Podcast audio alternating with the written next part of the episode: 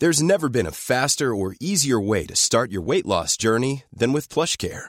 PlushCare accepts most insurance plans and gives you online access to board-certified physicians who can prescribe FDA-approved weight loss medications like Wegovy and Zepbound for those who qualify. Take charge of your health and speak with a board-certified physician about a weight loss plan that's right for you.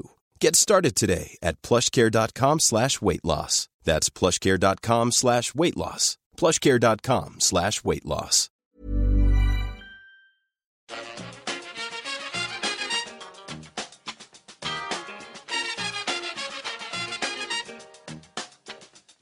Bring, bring it fast. Bring it to the bay. Hello and welcome back to the EPL Roundtable. I'm your host Kevin DeVries, and as always, if you'd like to reach us at the podcast, you can do so by either tweeting us at EPL Roundtable or emailing us at EPLRoundtable at gmail.com. Hi guys, I'm Sam, I'm a Palace fan. You can find me at Sam double underscore carp on Twitter or at the Eagles Beak, the Crystal Palace fan site. I regularly run the run the uh, matchday Twitter there. Hi, I'm Kos. I'm at Kos underscore Pandey 17. Uh, I'm a football writer at Calcio Mercato. I write for Fox Sports Asia as well, and I also write for many football websites, European football websites. Hello, my name is Thomas Nygren. I write about Liverpool for, a Swedish website called lfcsv.se, and you can find at Thomas Nygren. Awesome. Thanks so much for joining us, guys. Uh, first up, I want to get the kind of final piece on uh, Jose Mourinho. Obviously, we had the Manchester United uh, segment midweek with Joshy, but I just wanted to finish things up um, with kind of a final ensemble uh, piece on what our thoughts were on him being sacked by Manchester United, the temporary appointment of Solskjaer, and kind of the immediate uh, repercussion, which was their 5 1 win against Cardiff. Yeah, I mean, I, I think I said the last time I was on this show um, that I thought that I thought United were sort of on a path to nowhere on Mourinho, and I mean, there's only there's kind of only so long you can sort of get away with poor results and kind of creating a toxic atmosphere amongst kind of both players. And um, I mean, kind of seeing him go was quite sad because growing up, Jose was sort of I don't know, he was kind of my favourite manager in the sense that he backed up all of his really arrogant talk with success, whereas. Um, kind of ever since that third sort of catastrophic season at Chelsea, he's kind of been left behind by the likes of Guardiola, um, even Pochettino to an extent, and it's sort of that allure that he had slowly kind of turned into arrogance and bitterness. Um, I mean, kind of Solskjaer's appointment. I mean, a lot of people sort of point to that record that he had at Cardiff.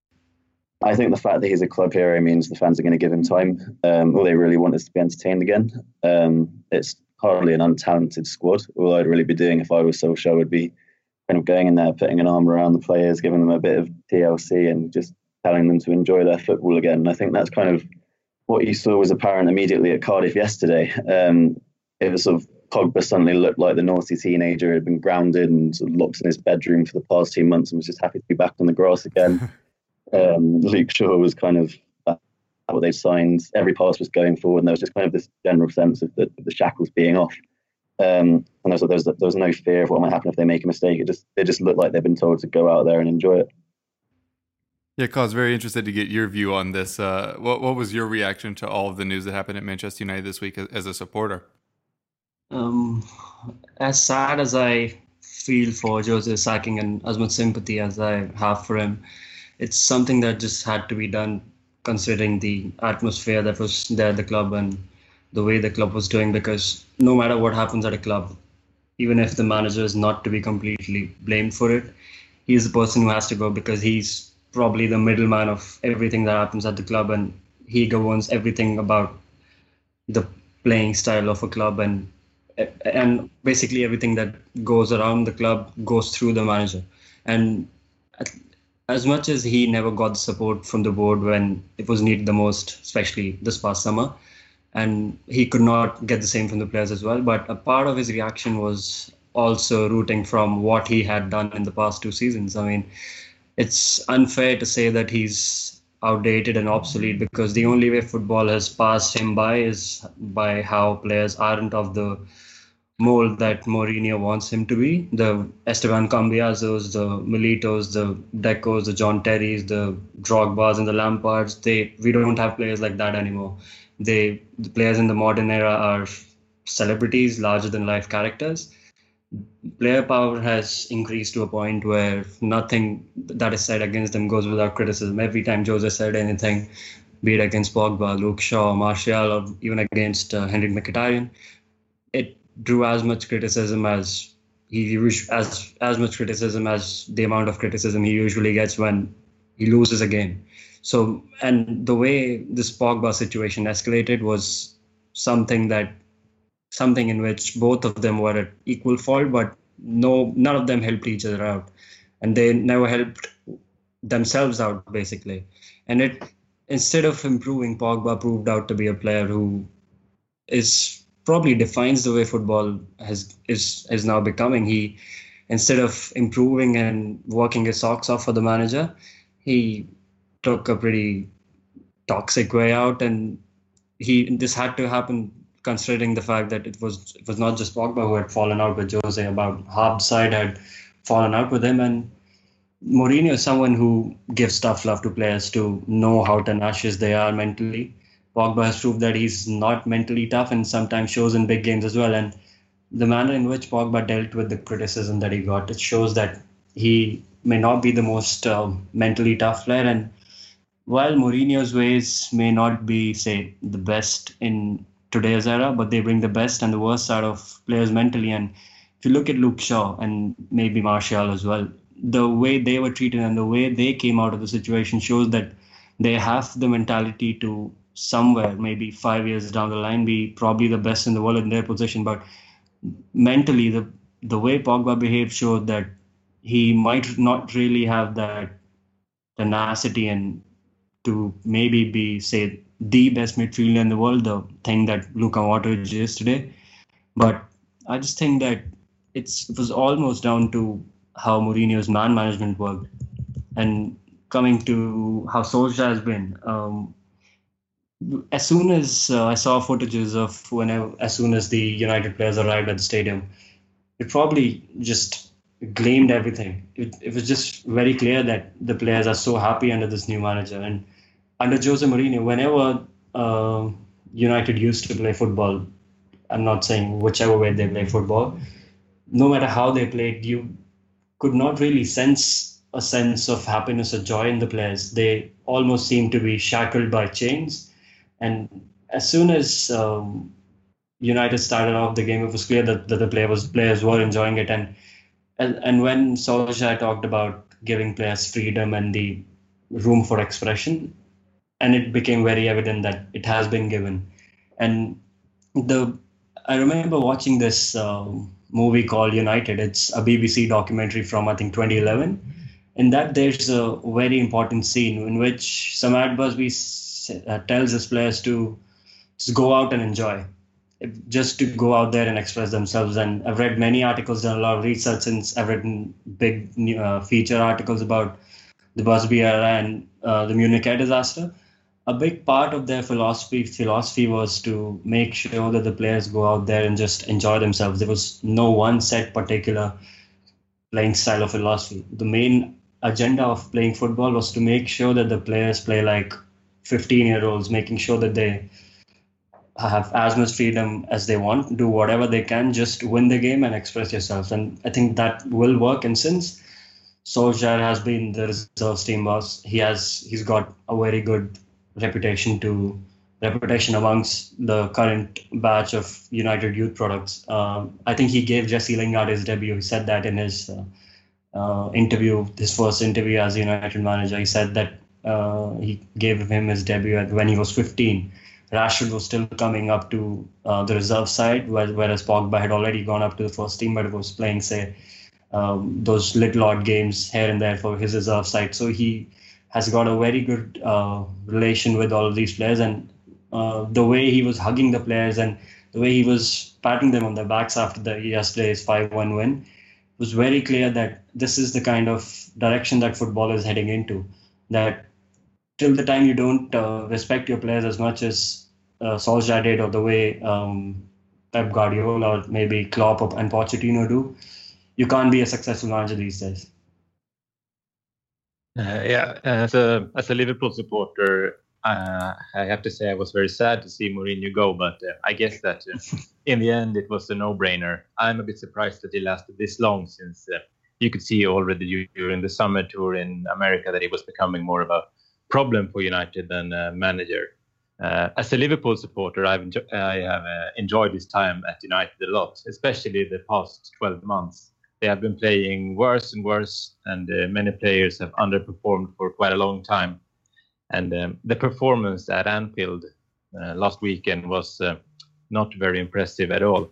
They approached the game in the same way as you could see the team from the relegation zone do. And uh, when the game was over, it didn't feel like we had beaten Manchester United. It was a strange feeling to to not be as happy as you should be when you play Manchester United. So uh, something needed to be done, and uh, I have to say that I think the appointment of uh, Solskjaer was uh, a bit surpri- a bit of a surprise for me, and I think it was partly made to please the supporters because uh, I can't see anything in uh, here makes him fit to a top Premier League club. But uh, maybe he's the kind of manager who will get the fans behind the team again. And um, coming from Molde to Manchester United should be a step way too big to take. And uh, it's interesting to see that Manchester United is making an appointment that feels like it's almost made out of the player's uh, playing career rather than the coach career. Uh, maybe the coach, uh, Mike Phelan, who is, will be as assistant compensating for his lack of experience from this kind, type, uh, kind of level. Uh, the win against Cardiff was impressive, and I'm sure we will see a better Manchester United in the second part of the season. They have great players, and now that Mourinho isn't holding them back, they will probably enjoy their time on the pitch a bit more. Uh, I think that the performance against Cardiff was more the effect of not being a Mourinho team than being a Solskjaer team. But uh, it will be very interesting to see where they go from here. And um, well, I'm not very convinced by them uh, signing Solskjaer as the interim manager, but uh, maybe they just needed some some uh, another kind of person than Mourinho as a coach. And Solskjaer is a positive guy who knows Manchester United, so I think that can be enough to take them at least to place six. Yeah, we'll obviously see as that that develops. I don't think any of us are expecting them to. I don't think any of us are expecting them to be as bad as they were under Jose yeah. at the final stages there, or as good as they were under Solskjaer against Cardiff. Um, but certainly, it, seems the player spirits have lifted, as uh, many of you pointed out there. Um, next up, I wanted to talk a little bit about the winter break because this is, of course, the last season that there's not one of any sort uh, in English football. Next year, it's going to be a little interesting. They're basically going to split one match week over two weekends, so five matches will be one week, five will be the following. Just curious to, to, hear your thoughts on that. Did you think that that was needed, and are you going to miss the current format and the kind of craziness that tends to happen over these winter fixtures? I mean, I I kind of remember thinking um, during last year's festive period, probably probably after sort of a fairly uninspiring Palace game, that it that it might be time for change. Um, I mean, there's there's no doubt that this time of year kind of creates more fatigue, more injuries, and as a result, kind of despite the sheer quantity of it, um, poorer football. I mean, I'm, I'm, sure there's a correlation there, but at the same time, it's kind of all we've ever we've ever really known in this country, and that sort of feast of football is something that we've always associated with this time of year. Um, I'm not sure they were ever actually going to introduce a break over the festive period because that's kind of how they structured one of the broadcast rights packages this year to tempt Amazon into making a bid. So obviously, Amazon kind of having all of the Boxing Day fixtures from next year is kind of going to be quite a big driver for their prime business in the build up to Christmas with subscriptions and whatever else. Um, so I think I think that what they've ultimately done is quite a good compromise that will work quite well for everyone. So I mean, we still get our festive fix of football. Um, the players get a two week rest in February, um, and with the game week being split over two weekends, we won't kind of be left with that one weekend without any football whatsoever. Um, I mean, I suppose the only issue that might arise out of that is if the clubs take it or see it as kind of an opportunity to do some sort of commercial tour, which would, I guess, defeat the point. Yeah, I do think yeah. that the uh, FA said that they uh, included a clause that was going to prevent clubs from doing that. But as we've seen, uh, sometimes things like that don't necessarily keep clubs from doing what they want. Uh, Kos, what did you make of this?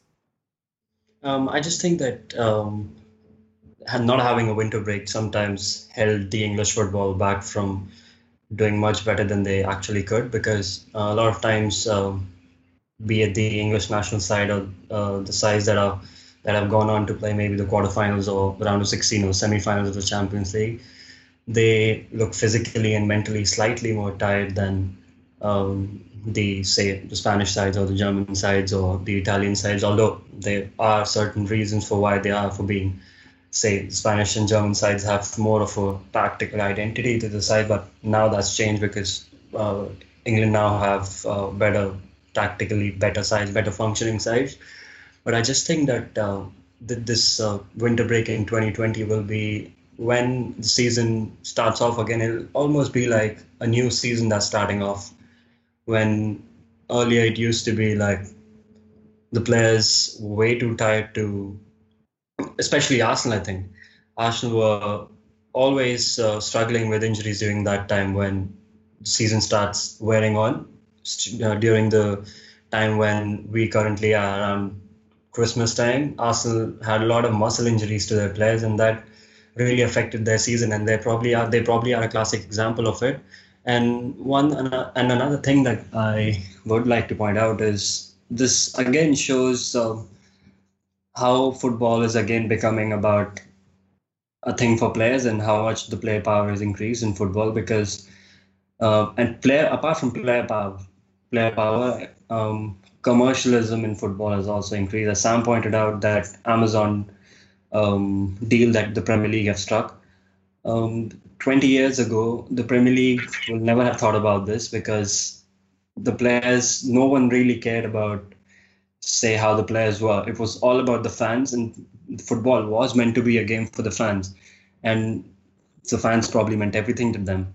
And these days, uh, the players have taken up a position where it's everything about football seems player oriented, be sacking of managers or how the game is played. And whenever they want transfers, they can get them very easily these days. It's not like 15 years ago when clubs could tell them then you are not bigger than the club and you have to stay here. If the manager and, and the director wants you to stay, you just have to stay there. And now the nowadays the game has changed. It has I don't know if it's evolved for the better or for worse, but it has evolved to a point where the players, the people really do care about the players and how they are.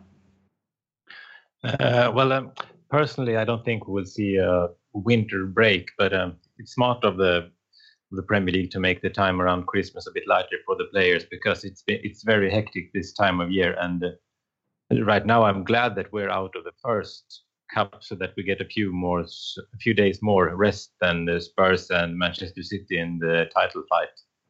And uh, I think the broadcasting companies and the advertisers uh, like to have these games as well because it's uh, it's a lot of football on TV now, and uh, that's good for them, of course. And uh, personally, living in Sweden in wintertime isn't uh, well, it's not the funniest time of the year since it's cold, it's dark, snowy.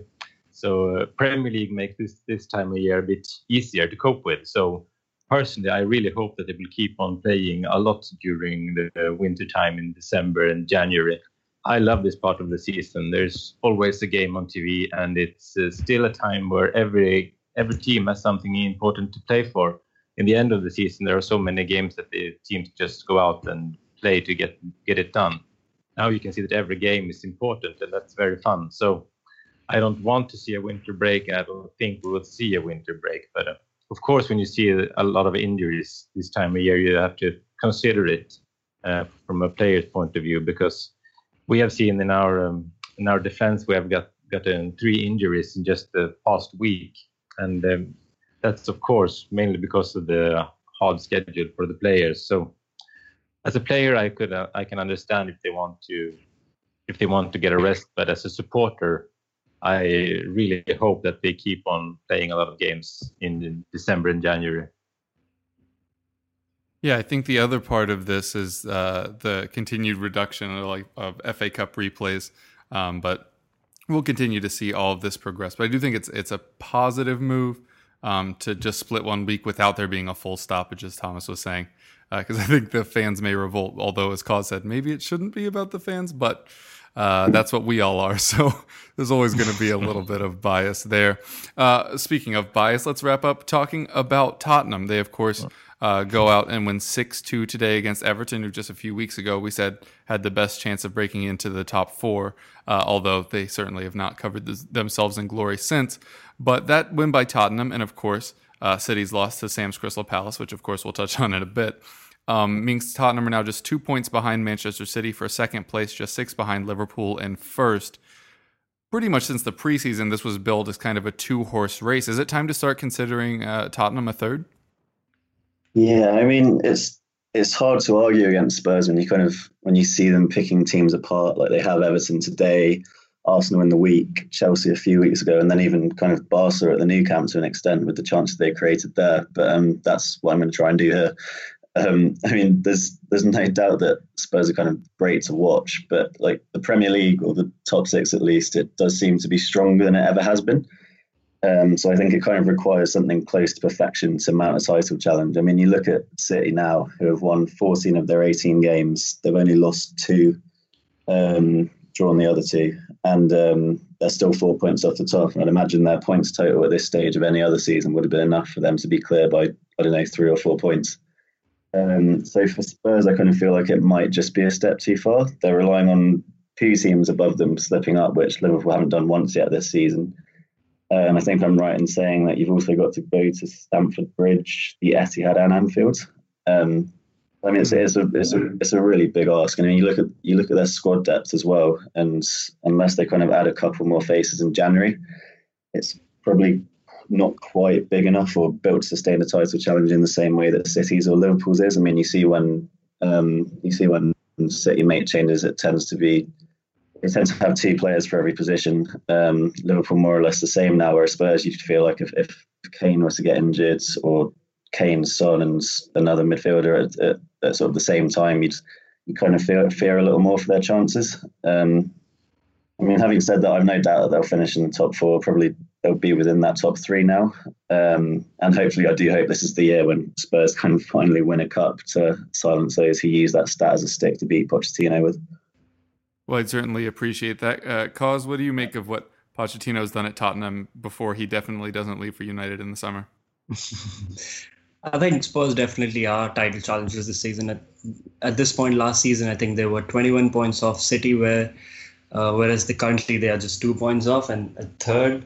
And I think in the next three games, three or four games, Spurs probably have the most easiest of fixtures. Although on paper, football's never played on paper, but um, talking about how their fixtures are on paper, Spurs probably have the easiest set of fixtures out there because City, uh, City face Liverpool and Liverpool also face Arsenal in there. I think that's um, next week or somewhere. And Spurs play, I think, United on 13th of January or 14th of January. So that's their only big game in the Premier League that's coming up. They obviously play Chelsea in the in the League Cup, and but I just think that uh, in the end it will come down to how much depth Spurs have. And I think Son is going away for international duty f- to play in the AFC yes. Asian Cup. He'll play what he'll miss what five or six games during that time, and the player that he's grown on to become is sometimes make me makes me feel that he's better than Eden Hazard. Uh, and one more thing is that, and although their uh, depth may not be as much as the likes of City and Liverpool, City especially, but this is one season where Spurs have learned a new way of playing as well because there have been a lot of games this season where Spurs have not been as good as they usually are or how hmm. good they were last season or the season before that. But they've managed to dig games out and they have they managed to work hard and dig deep, defend deep, and somehow get all three points. And that's one big positive that Pochettino has discovered this season, which was never available to them uh, last season and season before that when they finished second to Chelsea. And because of that, I think they'll be they'll have enough to go past Borussia Dortmund as well.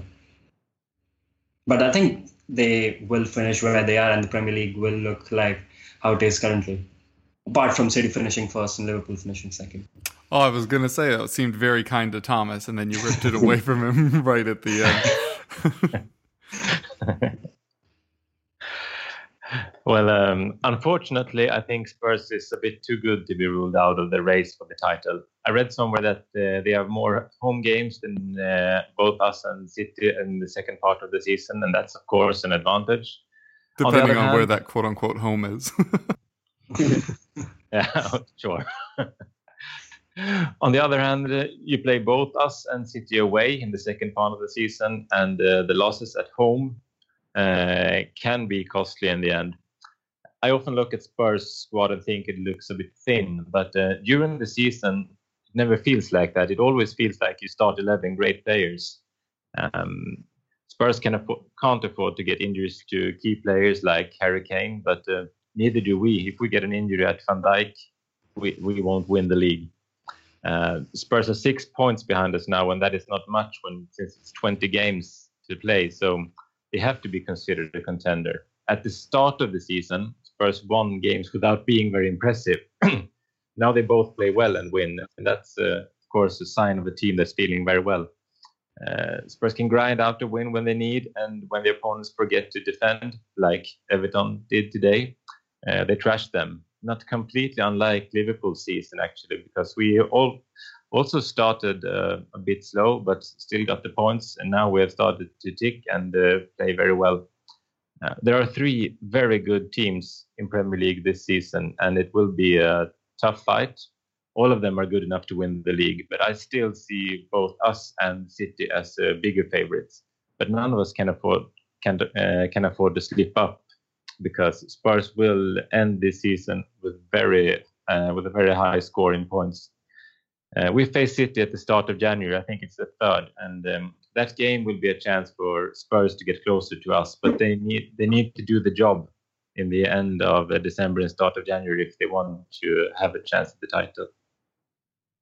One more thing I'll just add on is that um, as soon as the season wears on, the rumors about Pochettino probably joining United and stuff like that, because they will surely uh, increase as as compared to how much they are currently. Because um, as whenever you tell the media to shut up about one particular thing, it's pretty impossible to shut them up because the thing that they like doing the most is that since the Spurs uh, press officer told that uh, Sky Sports uh, reported to not talk about United links, uh, the media will talk about it even more now. So as soon as the season wears on, these rumors will only increase, and it'll be very tough for Pochettino to resist them, and that can be a very crucial unsettling factor in Spurs' uh, title charge this season. It'll be interesting, certainly because of the Harry Redknapp uh, season that some may remember. Uh, as soon as Yeah. he got linked with England, Tottenham's uh, form sunk. But I will say a positive early sign is since this started happening, have only gone to the Emirates, beaten them in the cup, and then put up six Yeah. on Everton. So uh, in the immediate term, it's been a pretty solid response to that. But I, I see your point. It's surely to continue. Whether it could be more than it currently is, I literally cannot fathom. But it certainly may continue to to kind of run in the papers. Although, just to get a quick take on you before we head into the break, is it possible that Solskjaer could do well enough that that could kill it? Because I mean, with, with the the match against Cardiff, if if he goes out and his side wi- score three plus goals every week, surely some within the fan base would would consider keeping him. I think they can. I mean, he has to go game by game because it's obviously not as easy as we might think sitting here doing a podcast. But it's almost like he knows what the club found, has been founded on. As I said, Sir Matt Busby and Sir Alex usually laid a lot of emphasis on um, making sure that the players go out and express themselves. Solskjaer has been saying that he's been receiving a lot of advice from Wayne Rooney recently. And Rooney, surprisingly enough, admitted that he's started off with his coaching badges as well, which probably means that United have done something that Ajax and Barcelona did a long time ago. They created a culture for themselves when a manager who created that culture went away. United have struggled to th- do that since they appointed David Moyes and then brought in Van Gaal and then Mourinho came in. The culture was lost the very day David Moyes was appointed, and bringing someone like Solskjaer, who's know who knows what the culture is, he's been there, he's done that, he knows what knows the values of the club and the ethics of the club. He is also getting advice from a lot of players as to how to go about business, and and the most uh, important thing is that he's got three or four players in there who know what Solskjaer is. They played under him and they understand him very, very well. They and the bond between them will be very crucial in them because those were probably the players who did not really perform to the very best under Mourinho. And if they really had, United would probably have been very close to the top four as compared to where they are. But it's all down to managing this side and managing the personalities because I think the part about playing well and scoring goals will be pretty much sorted once United start winning games. Mm, I think it'll be about managing personality, something which Mourinho could never do. All right, now we'll take a quick break and then we'll be back with club specific questions for each of our guests.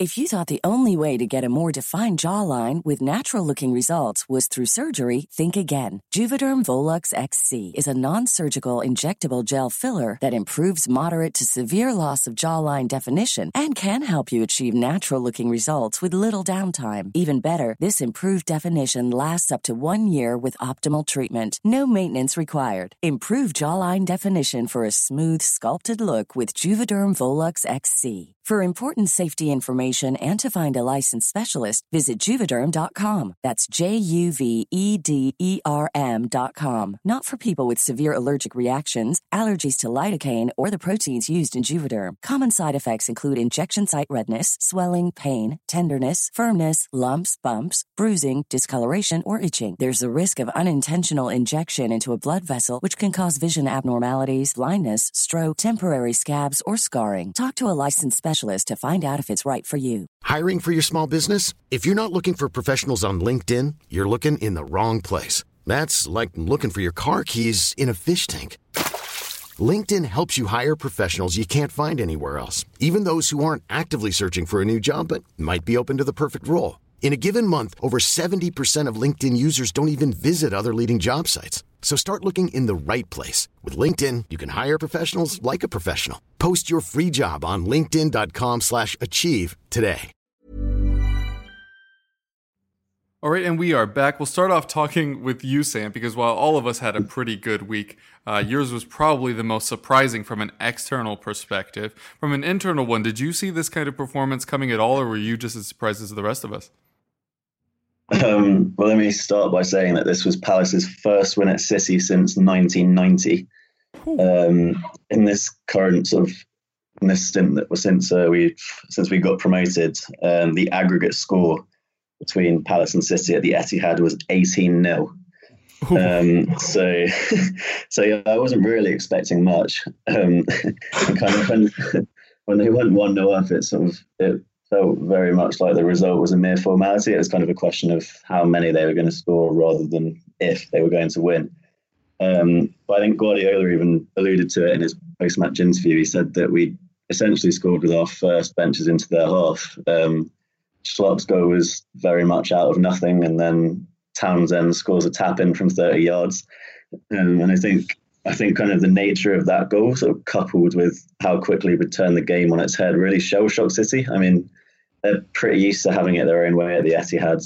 Um, I can't really remember too many times in the past two seasons where they've had to come back from behind at home under Guardiola. And I think that kind of that sort of three or four minute spell where we scored twice just completely shifted the momentum of the game, and they didn't really know how to respond, and it gave us something to cling on to. And as soon as we kind of, as soon as we established that uh, that two goal lead after the Milivojevic penalty, I think we actually looked fairly comfortable. We defended really well, and it was almost disappointing to concede that second goal and sort of make it nervy for ourselves at the end because we really didn't look too troubled for a lot of the game. Yeah, it really was a, a, an incredible performance. Also, knowing that Manchester City had to score so many goals uh, going forward, the fact that you held them to just one was pretty impressive. Just how uh, pleased have you been with your defense both this week and on the season? I mean, yeah, as a whole, it's been it's been really good because obviously we've not been um, we've not been too prolific going forward. Last season, uh, at the back end, especially, we seem to be scoring goals for fun with Zaha, Loftus Cheek, Townsend, all kind of combining really well. But this season, Benteke has been out injured.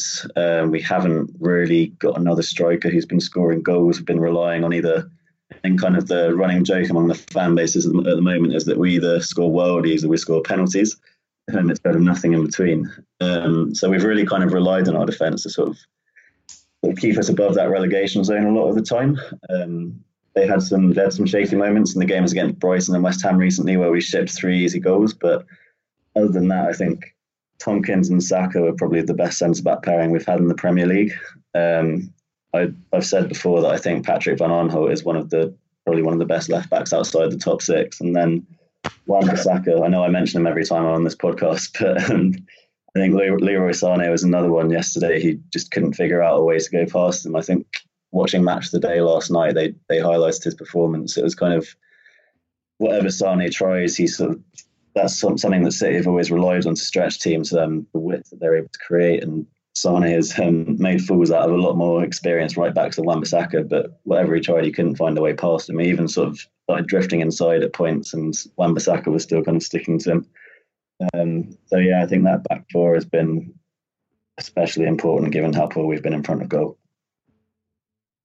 Yeah, on that last part, there were some media stories run this week linking you with Michy Batshuayi. W- would you invite that or literally anyone else that can play striker in January? Uh, yes. Um, I think another one that's been linked is Solanke from Liverpool. I mean, at this point, both of those, I think both of those guys would make a difference at Palace because at the moment we've been relying so heavily on Zaha and Townsend that it's kind of become a hindrance to them both. Um, Jordan Ayew from Swansea just simply hasn't cut it. It's just not worked out. Um, he's sort of become an object of ridicule among the fan base already. And then Alex Sorloth, who we scored in the last window, who we signed in the last window, sorry, um, still hasn't scored for us in the Premier League. So it's quite clear that he's not quite ready. Um, even if it was, even if it alleviated the pressure of Zaha and Townsend, Benteke coming back, it could be someone to play alongside him, and it could potentially give him a little bit more competition, and inspire a change in his form.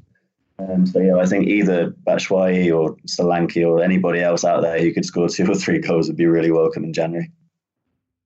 Cool. Uh, coming to you now, Kos, let's talk a little bit more about Manchester United, um, something that we certainly have not not already done. Um, but curious to hear your thoughts on the players that may most uh, improve under Ole Gunnar Solskjaer. We mentioned in the midweek uh, update that we did but it seemed like a lot of the players that came to United under Mourinho kind of stagnated and stopped their development yeah. um, under him. Uh, do you think that we'll kind of see maybe a kick starting to, to especially some of the younger players' development under Solskjaer?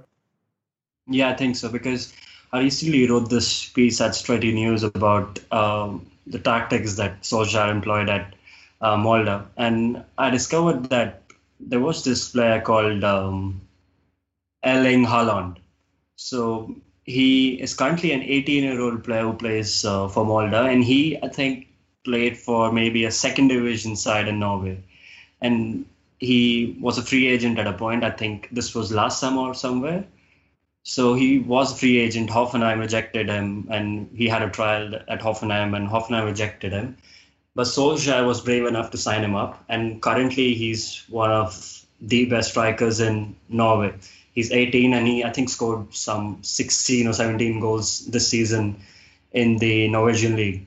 And one interesting thing is that many people say that wherever Solskjaer has been, he's really improved this, really improved the strikers that uh, the team has, be it uh, Haaland or even at the reserve side. He improved Danny Welbeck a lot. There's a video that went viral of him showing Danny Welbeck how to I don't know what that was, what he what exactly he was instructing Welbeck to do, but um, the forward players will benefit a lot from him because not just because of the kind of manager he is and now he has benefited forward forward players, also because under Mourinho the system was almost like if they sit too deep, they don't have anyone else apart from Pogba to carry the ball up front. They didn't really have a ball carrier from midfield, someone who could take the ball forward and hand them over to the likes of Rashford, Martial, and Lingard or uh, Mata whenever, whenever they play because they aren't really players who will drop deep and then have enough work rate and work ethic in themselves to carry it forward as much as Pogba can from the center of the park to the forward three. So I think uh, players like Lingard, Martial, and Rashford, these three will soon um, make up the spine of the United attack, uh, and especially because uh, Lingard and Rashford already know him pretty well. So does Pogba. Yeah, once all those players get going again, uh, United could become pretty feared again in the Premier League. Um, Yeah. What are your expectations for the rest of the season uh, now that things have settled down a little bit in, in terms of the short term future? I just think that, as we previously previously said, that it can't get worse than how it was under Jose, and I think we're currently eight points off the top four. We just have to go game by game and just keep playing as well as we can because I think we have Huddersfield next and followed by Bournemouth at home, and these are fixtures that we should pretty easily win, being Manchester United and and how good we were against Cardiff. We should probably get all three points from this, and then I think we've got Spurs and Newcastle as well after that. Spurs will be pretty tough because that's at Wembley, and I don't think we'll win that one because because they're basically Spurs, and beating them at Wembley is a completely different ball game uh, as compared to beating them at home, and we could not really beat them at home as well. We lost three 0 and I think we just the key is to go game by game, not expect too much. I'm just expecting Solskjaer to give some of our young players a debut, maybe like someone like Mason Greenwood and James Garner, and maybe give Angel Gomes a shot at the first team that he deserves. Yeah, maybe Pereira as well. Is he still there or was he sent out on loan? Yeah, he, he came on to play, I think, 15 minutes yesterday. Okay, yeah. Played on that, not in the midfield. Because if you started to play him a little bit- more regularly, maybe the stories about him potentially looking for a way out of the club uh, would simmer down as well. Also, it should be Yeah. noted that you said you're just eight points out of the top four, but everybody's written you off. But we just had a conversation about if Tottenham are in a title race, six points off. It's only two Yeah. two points difference between the two conversations. So Yeah. just something worth uh, bearing in mind. Um, coming to you now, Thomas, uh, talking about Liverpool. Uh, we mentioned earlier with uh, Tottenham and if they're really contenders and an injury to Harry Kane potentially derailing the season. But I want to talk about Liverpool's forward because Roberto Firmino, two years ago when he first started playing regularly up front, um, was doing a lot of the dirty work, but he wasn't really getting a lot of the counting numbers. Uh, then last season, obviously, has a very good season on both counts. This year, again, kind of the, the goals and assists not really coming his way. Uh, so just curious to hear your thoughts on him as a forward. If maybe you want to bring in maybe a change of pace forward option for when he's not really firing, or if you think he does enough uh, positionally that it doesn't really matter when he doesn't find the back of the net. Well, um, I think the new role that we use him in is very interesting because, as you say, he doesn't score as many goals as he did last season, and uh, he hasn't made too many assists either. But uh, he's very important in the link-up play between the midfield and uh, especially to Mohamed Salah. Uh, so um, I really, really like Firmino as a player, and uh, in the past three or four games, I've been very impressed with the way that he uh, gets the ball back into the into the team and the, way he comes back to help the defense. And against Manchester United, I think he won the ball from both Matic and Herrera three or four times. Uh, so he is important to the to our attack, very important. And and even though he even though he doesn't score as many goals as he did last season, I wouldn't change him for uh, any striker. Um, uh, in another way, we use uh, we use Mohamed we use Mohamed Salah in a more central role now than we did uh, last season when Firmino played in the central part of in the central part of the field. And uh, I wasn't very um, impressed with that from at the start, but. Um, now Mohamed Salah has been looking better and better, and he's scoring almost every game again. And it's uh, interesting to see that almost every goal that Salah scores now is the game-winning goal. It's never the 4-0 goal; it's the 1-0, and that underlines just how important he is for us. And um, he's getting more used to his new position, and now he looks very comfortable. Uh, I think that Firmino will uh, be even better in his new role in the second part of the season when he can um, maybe he can get the ball a bit higher up in the field than uh, than now. But um, I think that we're using him in the right way now. Um, we uh, we mo- have a more uh, solid team than last season, and uh, now Firmino is more like both of a striker and a midfielder, so we can use everything that he's good at in a different way than last season. Okay, and then at the back, um, you're dealing with plenty of injuries with both Gomez and Matip both out through at least some part of January. Um, Alexander Arnold, I believe, also didn't play at the weekend. Uh, are you confident that you still have the pieces to kind of keep up the current pace you are at the back? Obviously, the attack still as good as it was last year, but the big jump for you being in defense. Uh, well, um, as long as uh, Virgil van Dijk is fit, I'm not worried about our defense at all. He's extremely instrumental to the way that we defend now, and it doesn't really matter who plays next to him. Uh, Matip, before he got injured, looked like the world defender that he and he has been.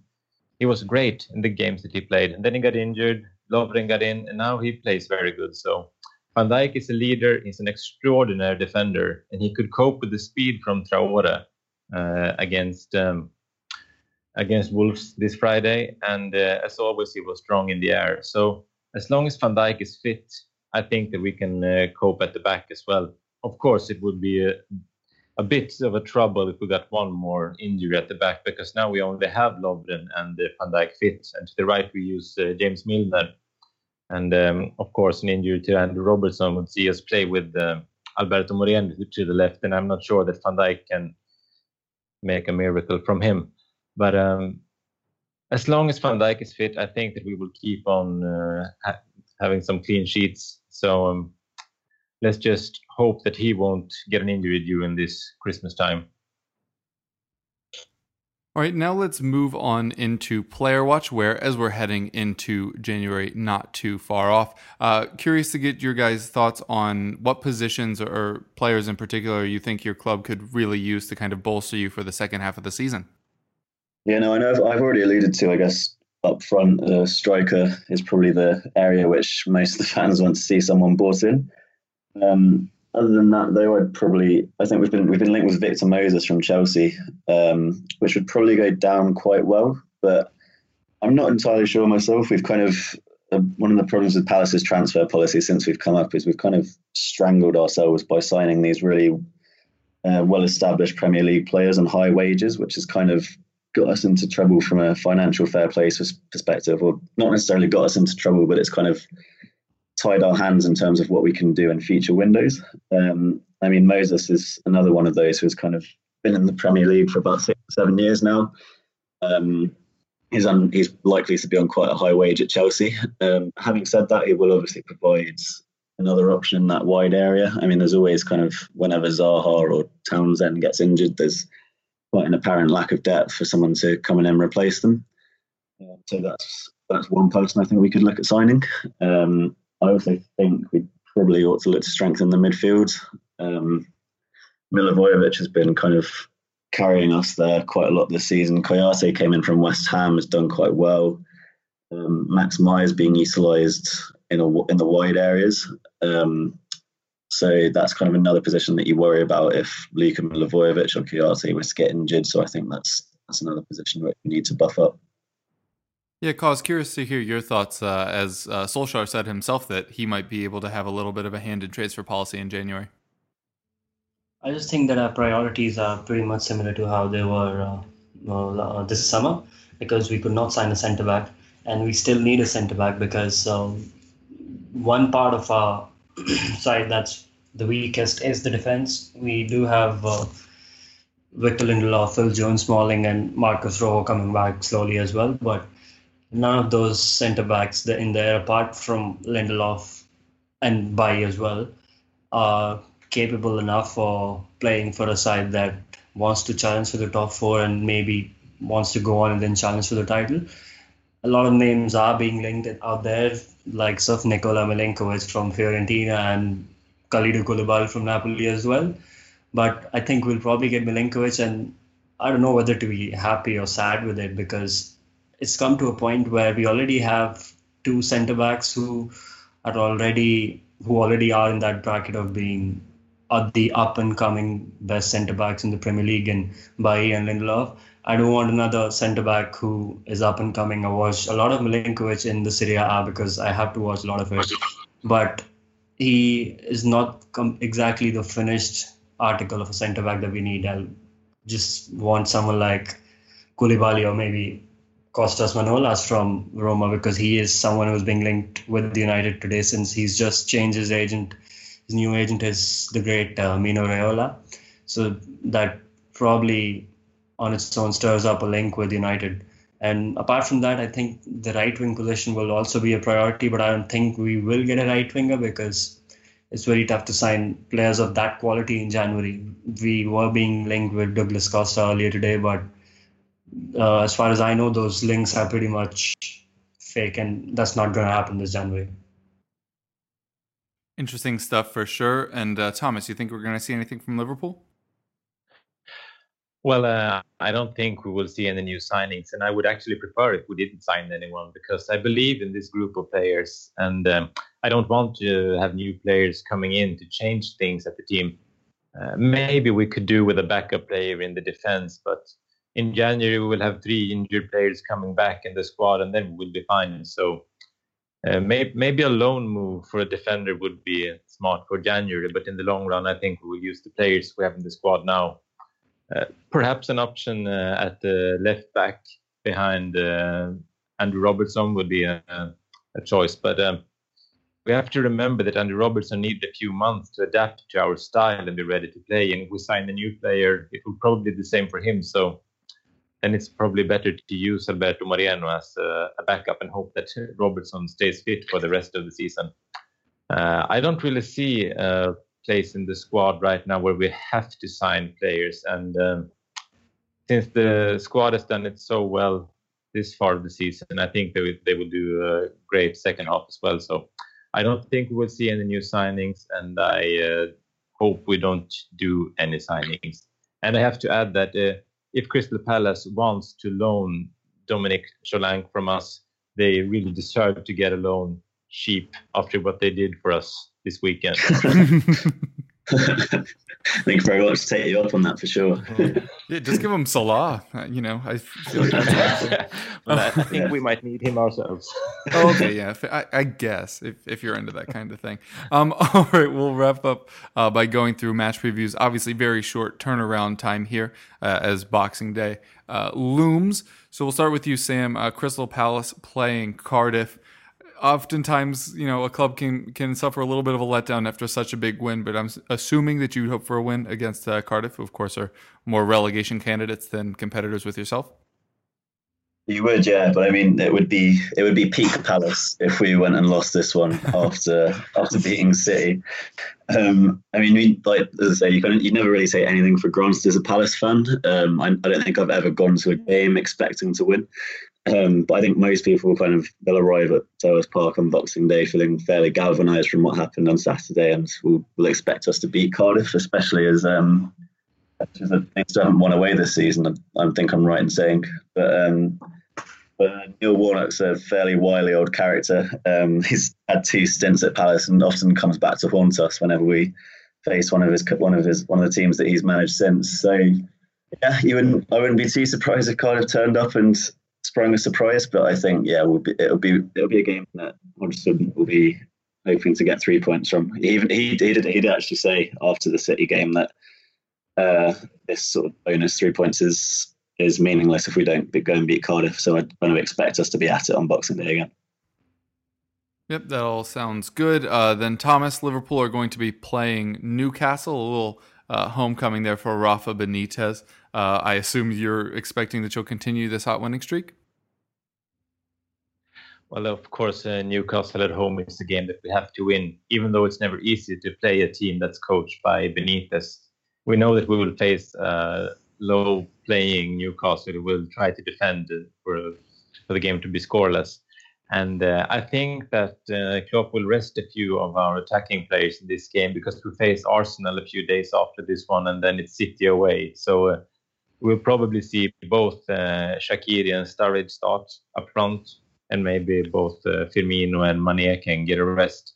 Uh, so if we score first, I'm quite sure that it will be a comfortable win. But as long as the game is uh, nil nil, it will be a bit nervous. Uh, I don't think that Newcastle will uh, create as, as many goal uh, scoring opportunities. So it's up to us to just to start scoring. And if uh, we score first, we will win this one. But um, as I said, Rafa Benitez is a tough manager to play. and he's uh, great at getting results against uh, better teams. At least he was that when he coached our team. So hopefully he also wants Liverpool to win the title. So um, maybe he can uh, give us three points in this game. All right, and then Kos will come to you uh, to wrap up these match previews. Uh, you're going to be hosting Huddersfield, a second consecutive easy start for uh, uh, Solskjaer there in the manager's chair. You, you expecting another three points? Yeah, I am. I think it's probably going to be a bit like the Cardiff game because playing Cardiff away is pretty much similar to playing Huddersfield at home. And I just want likes of Mata and Fred to start this game because Fred did come on, but he didn't play a lot last uh, last night, and Mata did not start, and he was on the bench. And I just want these two to start, and maybe Solskjaer to uh, realize that they are very much good enough to play in that system because against Cardiff, I um, just thought that Herrera's uh, inability to move around as freely as Fred can was probably making us a little slower than we should be. Although, as soon as the ball went uh, towards our front four, the pace of the uh, play got got pretty fast. But I just think that if if uh, Fred plays in place of Herrera in that position, I think we might just be a little better than we were. And I think it's just one of those games in which um, in which a side is already one nil down mentally because of the occasion that's there. Solskjaer managing his first game at Old Trafford, and that'll be the occasion of it will just weigh Huddersfield down. All right, that'll do it for us today. So if you guys would like to tell folks anything you're working on or where they could reach you, now would be a good time.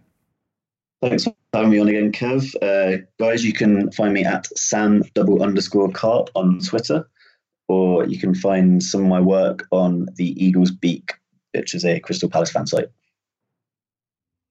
I am at uh, underscore Pandey 17. I write for Calcio Mercato, uh, Fox Sports Asia, and many other websites. I'm currently working on uh, a long form historical piece about this Indian footballer called Sunil Chhetri. I'll probably be interviewing him and maybe next month or somewhere. And my name is Thomas Nygren. You can find me on uh, Twitter at Thomas Nygren. I also write about Liverpool at uh, lfcsv.se. It's a page mostly in Swedish, but some of our articles are in uh, English. Uh, I'm also regular at the Total Liverpool podcast. It's also in Swedish, but um, that's where you we can find me. So thanks for listening. Yeah, and I'm your host, Kevin DeVries. You can find my uh, writings on fantasy football at ESPN and at goal.com. So if you're interested in that, check it out. Uh, also, we have a championship show on this very channel. Uh, if you're interested in that, feel free to check that out as well. Uh, we do still, in theory, have a fantasy show uh, here, but it's probably not going to get going again until January. We apologize for the absence of that, but hopefully we'll get that going again relatively soonish as well. Uh, thanks to all of you guys for joining us again. Happy holidays to you and everybody at home, and we hope you keep listening.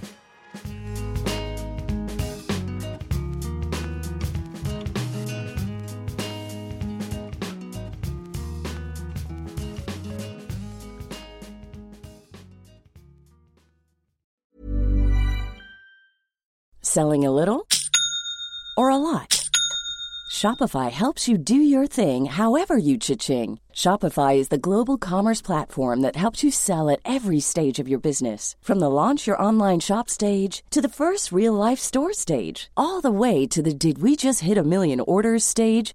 Shopify is there to help you grow. Shopify helps you turn browsers into buyers with the internet's best converting checkout. 36% better on average compared to other leading commerce platforms because businesses that grow grow with Shopify. Get a $1 per month trial period at Shopify.com slash work. shopify.com/work.